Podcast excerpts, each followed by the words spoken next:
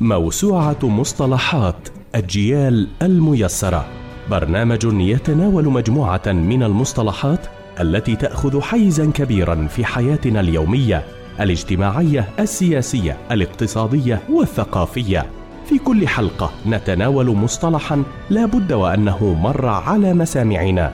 موسوعة مصطلحات أجيال الميسرة برنامج يأتيكم في مثل هذا الموعد يوميا عدا الجمعة. عبر أثير راديو أجيال من تقديم عبد الفتاح القلقيلي.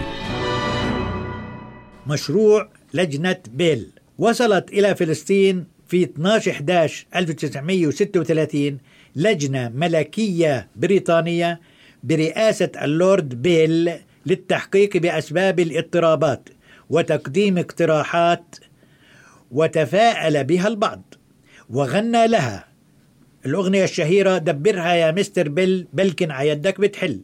وقدمت هذه اللجنة تقريرها وتبنته الحكومة البريطانية في 7 7 1937 وأقر هذا التقرير باستحالة تنفيذ بنود صك الانتداب واستحالة التوفيق بين العرب واليهود ولذلك أوصى بإنهاء الانتداب وتقسيم فلسطين إلى دولة يهودية في الشمال والغرب وتشمل الساحل من الناقورة حتى يافا وجميع منطقة الجليل ومرج بن عامر وسهل صانور حتى تخوم مدينة نابلس.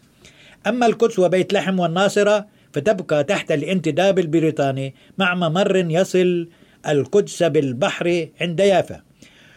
ويضم باقي فلسطين بما فيها غزة والنقب والبحر الميت إلى إمارة شرقي الأردن. انعقد المؤتمر الصهيوني العشرون في زيورخ في 17 8 1937 وأجمع على رفض المشروع. وأظهر أمير شرقي الأردن آنذاك عبد الله ميلا لقبول المشروع ولكن الفلسطينيين رفضوه بشدة. ودعت اللجنة العربية العليا التي كانت تمثل الفلسطينيين آنذاك دعت إلى مؤتمر قومي عربي في القدس. ولكن سلطات الانتداب البريطاني لم تسمح بعقده في القدس فانعقد في بلودان سوريا في 8 9 37 وكان المؤتمر القومي العربي الأول. وحضره 400 شخصية عربية.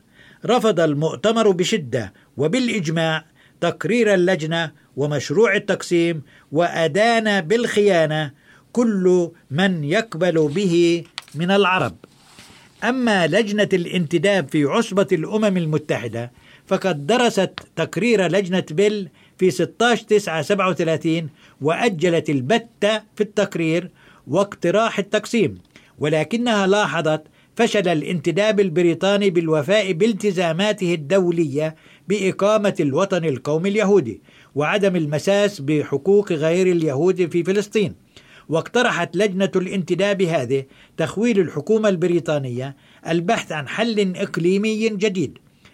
وطلب منها تقديم خطة تفصيلية وافية لتقسيم فلسطين مع الأخذ بعين الاعتبار أنه في حالة التقسيم يجب أن تبقى الدولتان العربية واليهودية تحت نظام انتدابي انتقالي إما بشكل كيانين منفصلين أو بشكل اتحاد مؤقت إلى أن تبرهن كلاهما طبعا على قدرتهما على حكم نفسيهما وقدرتهما على إقامة علاقات طبيعية بينهما. وأثناء دراسة لجنة الانتداب المذكورة تقرير لجنة بيل تقدم إليها وفد فلسطيني مؤلف من عون عبد الهادي وعادل أرسلان وجمال الحسيني وقدم لها الموقف الفلسطيني المدعوم من كل الأقطار العربية والمتمثل برفض أي صيغة لتقسيم فلسطين وإصرارهم على قيام دولة فلسطينية مستقلة يكون للأقليات فيها ما للأكثرية من حقوق وعليها ما على الأكثرية من واجبات